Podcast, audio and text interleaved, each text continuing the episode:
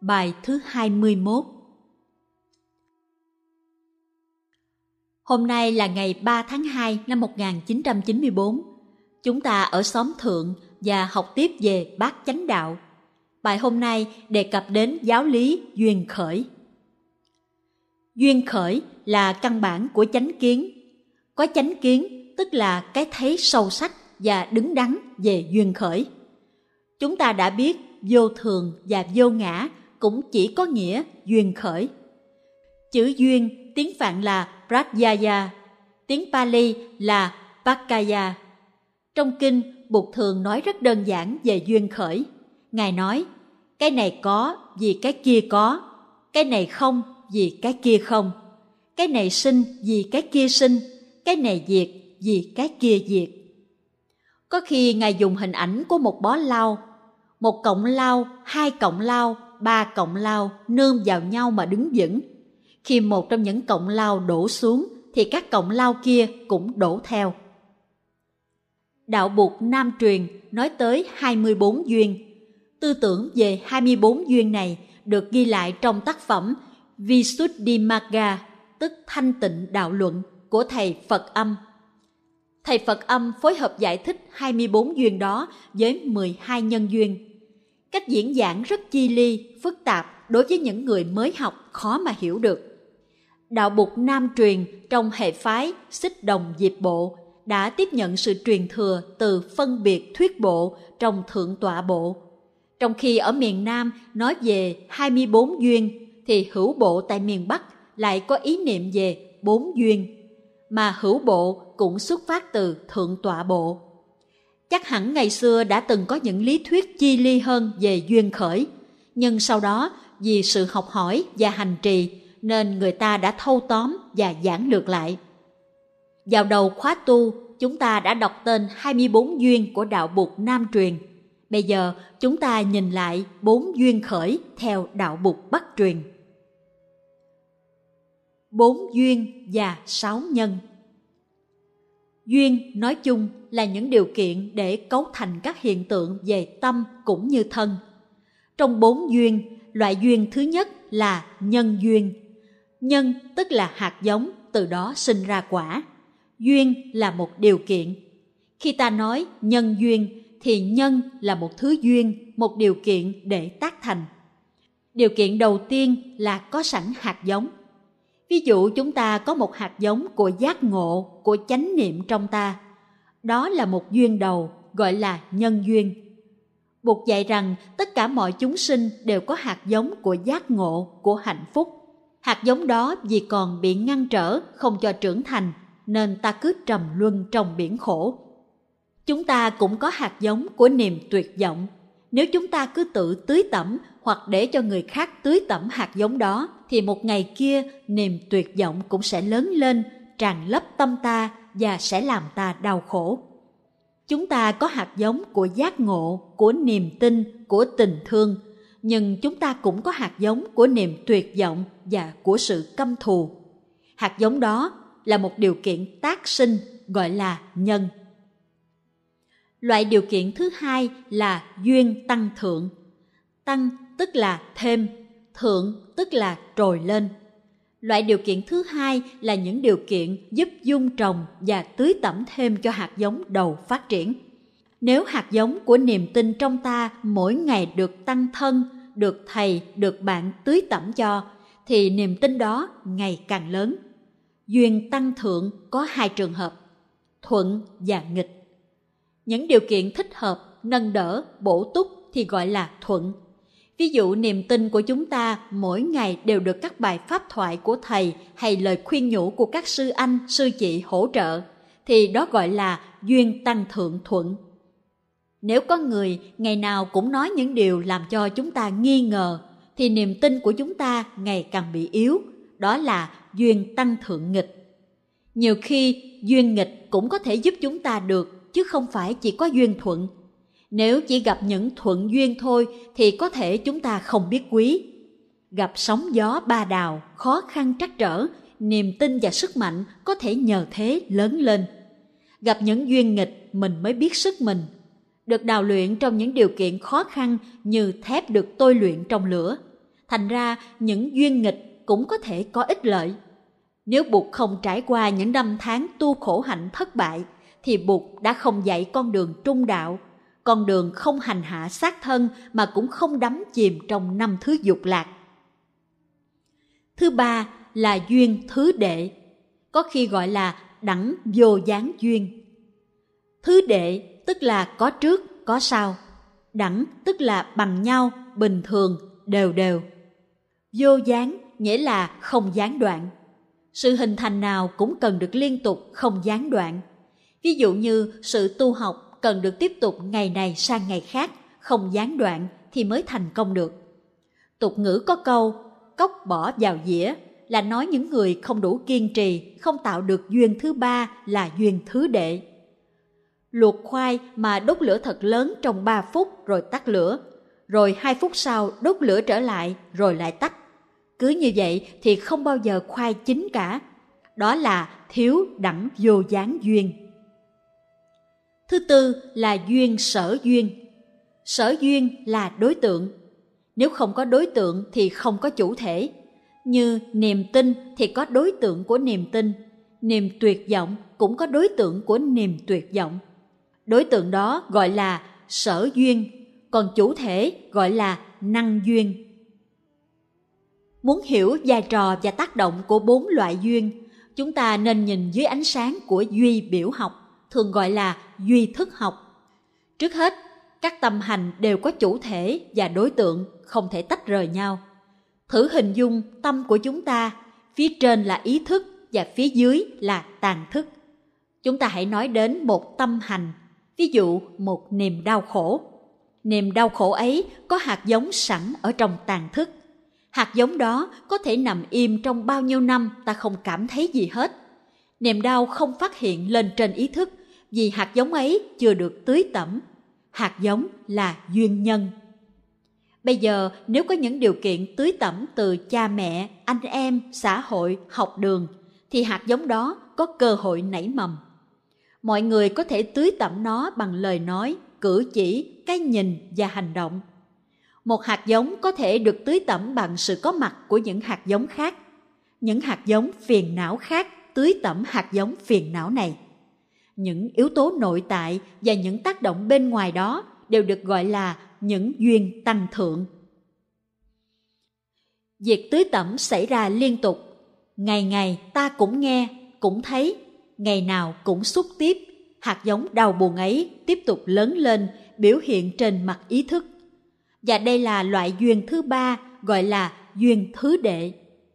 Giả thử niềm đau đó không có duyên thứ đệ, như ta được đưa về một môi trường khác, một tăng thân có hạnh phúc để tu học để thực tập chánh niệm, chánh ngữ, chánh kiến, thì sự tưới tẩm hạt giống khổ đau tự nhiên ngưng lại, bị gián đoạn và duyên thứ đệ không còn nữa. Sự phát hiện hạt giống bất thiện có thể ngừng lại để ta thực tập tưới tẩm những hạt giống thiện. Và cuối cùng, đến các điều kiện thứ tư là duyên sở duyên. Niềm đau khổ phải có một đối tượng để phát hiện như đau khổ về một chuyện gì về tương lai, thân phận, hạnh phúc hoặc tình thương. Đối tượng đó gọi là duyên sở duyên.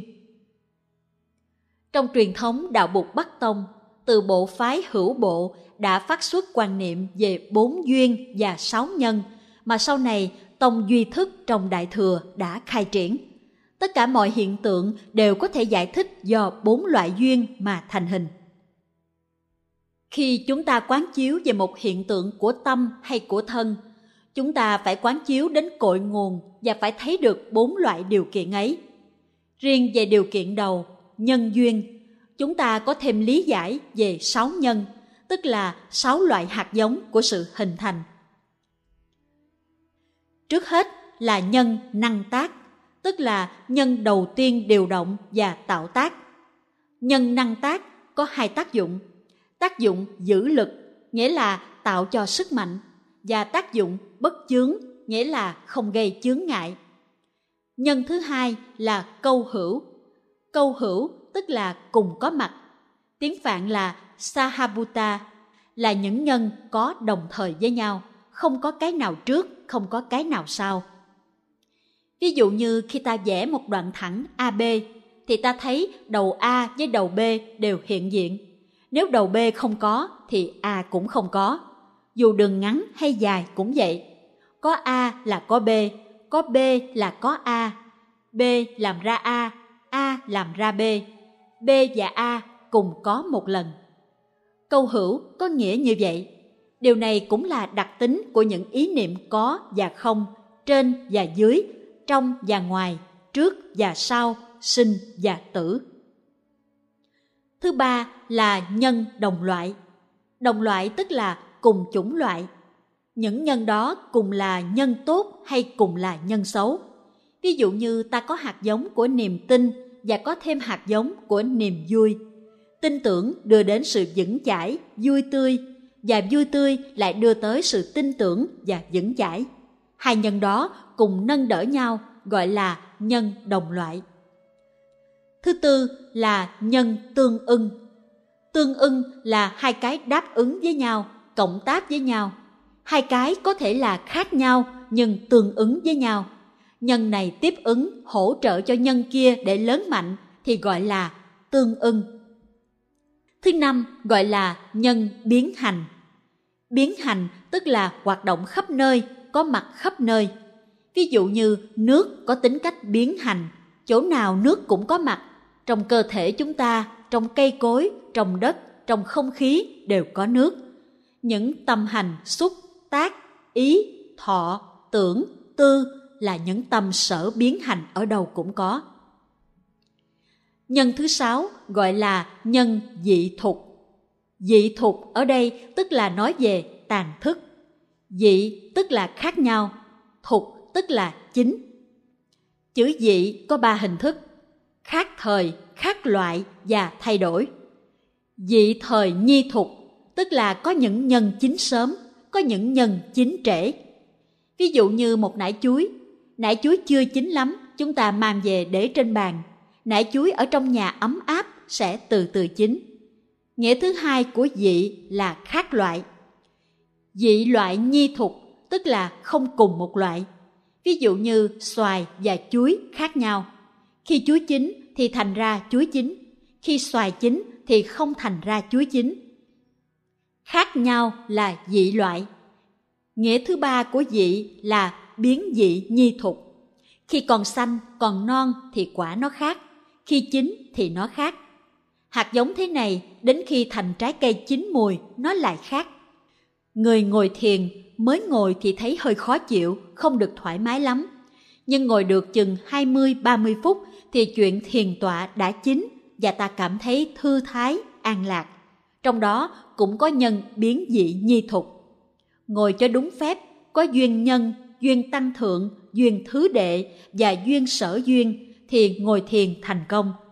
Tại sao có người trong mong đến giờ để được đi thiền hành, lại có người nghe chuông thiền hành thấy mệt nhọc trong lòng? Đó là tùy thuộc những thứ duyên khác nhau.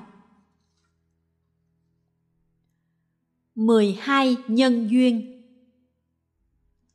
Thuyết duyên sinh mà cả Bắc Tông và Nam Tông đều nói tới một cách rất kỹ lưỡng gồm 12 chi phần. Đó là 12 nhân duyên, từ vô minh cho tới lão tử. Trong kinh Đại Duyên và trong nhiều kinh khác, Bụt cũng nói tới 12 nhân duyên. Vì thế con số 12 có tính chất linh thiêng. Trước hết là vô minh, không sáng. Vô minh tức là sự mù mờ, là bóng tối, không hiểu, hiểu lầm, mê mờ, hồ đồ, rối rắm. Duyên thứ hai được nói tới là hành. Hành tức là một động lực trong tâm khi bị quấy động lên bởi vô minh. Cái giận, cái thù, cái ghét, cái bực bội của mình, tất cả đều do vô minh quấy động. Ta muốn nói cái này, muốn làm cái kia là vì những hành do vô minh quấy động. Thứ ba là thức. Thức ở đây phải được hiểu là toàn thể tâm thức của chúng ta, cá nhân và tập thể, ý thức và tàn thức, chủ thể và đối tượng. Mà nói đến thức là chúng ta đã thấy có vô minh và hành trong ấy. Tại vì thức được làm bởi vô minh và hành. Vì chứa tính sai lầm, vì chứa mầm khổ đau cho nên gọi là thức nếu không thì nó đã được gọi là trí. Có vô minh ta gọi là thức, có minh ta gọi là trí. Thức làm phát hiện ra danh sắc. Sắc tức là phần vật chất, sinh lý và danh là phần tâm lý. Danh sắc nằm trong thức. Sắc là đối tượng của thức mà danh cũng là đối tượng của thức. Ví dụ khi chúng ta nhìn bàn tay thì bàn tay là đối tượng của thức. Khi chúng ta tiếp xúc với cái giận, cái buồn, với hạnh phúc của chúng ta thì cái giận, cái buồn và cái hạnh phúc ấy cũng là đối tượng của thức. Lục nhập tức là sáu căn và sáu trần. Căn là mắt, tai, mũi, lưỡi, thân và ý. Trần là sắc, thanh, hương, vị, xúc và pháp. Lục nhập nằm trong danh sắc. Sáu căn tiếp xúc với sáu trần tạo thành sáu thức. Lục nhập tạo ra xúc, một tâm sở biến hành mới nói ở trên. Có sáu căn, mắt, tai, mũi, lưỡi, thân và ý, và có sáu trần, sắc, thanh, hương, vị, xúc và pháp làm đối tượng, thì có xúc. Xúc là tác động giữa căn và trần. Sự xúc chạm đó tạo ra thọ, cảm thọ dễ chịu, khó chịu hay trung tính. Trong trường hợp đó là lạc thọ thì chúng ta có thể dướng vào ái. Ái tức là sự dướng mắt. Thứ chín là thủ. Thủ tức là bị kẹp vào. Vì dướng mắt cho nên ta bị kẹp vào. Kẹp vào mới sinh chuyện ra gọi là hữu. Hữu tạo ra sinh. Và có sinh thì thế nào cũng có già chết, tức là lão, tử. Đó là 12 nhân duyên.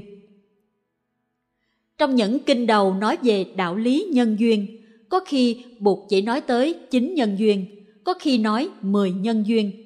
Trong những lần thuyết pháp sau, Bụt thêm vào thành ra 12. Luận Đại Tỳ Bà Sa của Hữu Bộ nói đạo lý nhân duyên có thể được trình bày qua một chi cũng được, hai chi cũng được, ba, bốn, năm, sáu, bảy, chín, mười hoặc mười hai chi cũng được. Nếu một chi thì nói rằng các pháp hữu vi nương nhau mà có. Nếu hai chi thì nói là nhân và quả. Đạo lý nhân duyên cũng gọi là nhân quả. Nếu là ba nhân duyên thì kể là tam thế, quá khứ, hiện tại và vị lai. Nếu là bốn nhân duyên thì kể vô minh, hành, sinh và lão tử. Tám duyên kia cũng nằm gọn trong bốn duyên này. Nói năm nhân duyên thì kể ái, thủ, hữu, sinh và lão tử. Nếu chia ra sáu thì ba lần nhân với hai, tức là nhân và quả của quá khứ là hai, thêm hiện tại vào là bốn và thêm tương lai vào thì tất cả là sáu nhân duyên.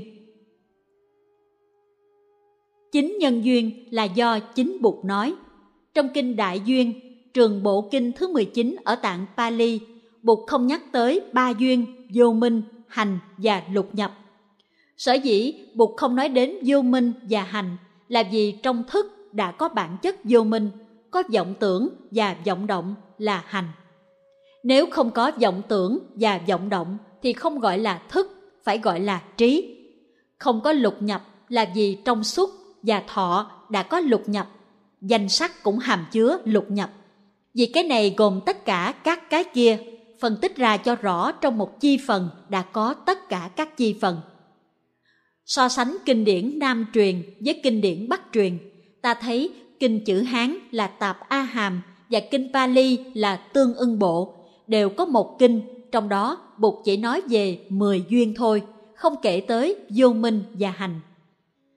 Như vậy, có lúc Bụt nói 9 duyên, có lúc Bụt nói 10 duyên và có lúc Bụt nói 12 duyên. Trong lúc giáo hóa, Ngài đã tùy trình độ đại chúng để khai triển dần dần. Bụt đưa ra giáo lý nhân duyên đơn sơ lúc ban đầu rồi từ từ khai triển. Vì vậy không phải thuyết chính duyên là đúng, hay mười duyên hay mười hai nhân duyên là đúng. Thuyết nào cũng đúng cả. Hai duyên vô minh và hành đã được nói tới từ thời Bụt, không phải do các thầy thêm vào sau. Khi nghiên cứu kinh điển một cách khoa học, chúng ta thấy điều đó.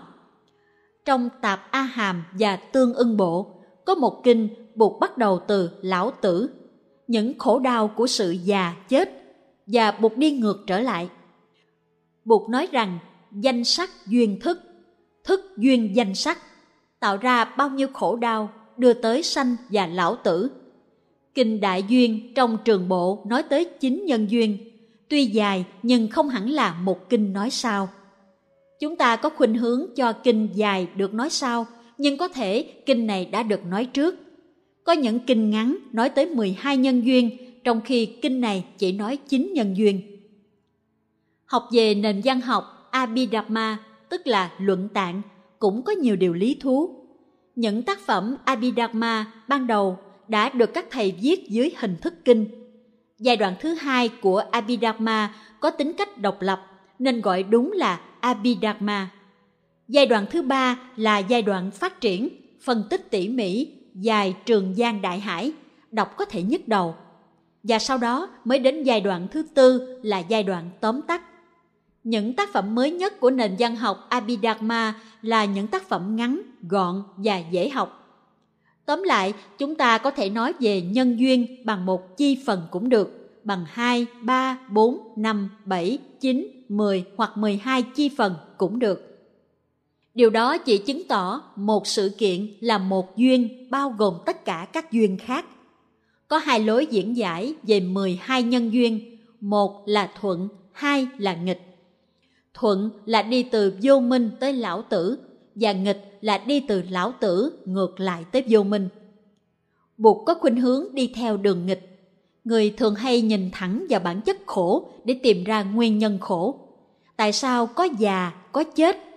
Tại vì có sinh ra. Và cứ như vậy cho đến khi ta nắm được vô minh là bản chất của sinh tử. Phần nhiều các vị tổ sư thì lại ưa đi theo lối thuận từ vô minh đi tới lão tử các nhà phật học có khuynh hướng giải thích tại sao có luân hồi có sự vận hành của sinh mạng và do đó ưa sử dụng giáo lý 12 duyên khởi để chứng minh luân hồi. Nhiều vị luận sư của ta cũng có khuynh hướng ấy, nghĩa là khuynh hướng chứng minh luân hồi bằng giáo lý nhân duyên. Chúng ta nên nhớ rằng giáo lý có mục đích hướng dẫn sự tu tập chuyển hóa mà không phải có mục đích triết học. Do đó, đừng nên đi vào dấu vết của những người chỉ muốn làm công việc biện hộ và chứng minh cho luân hồi.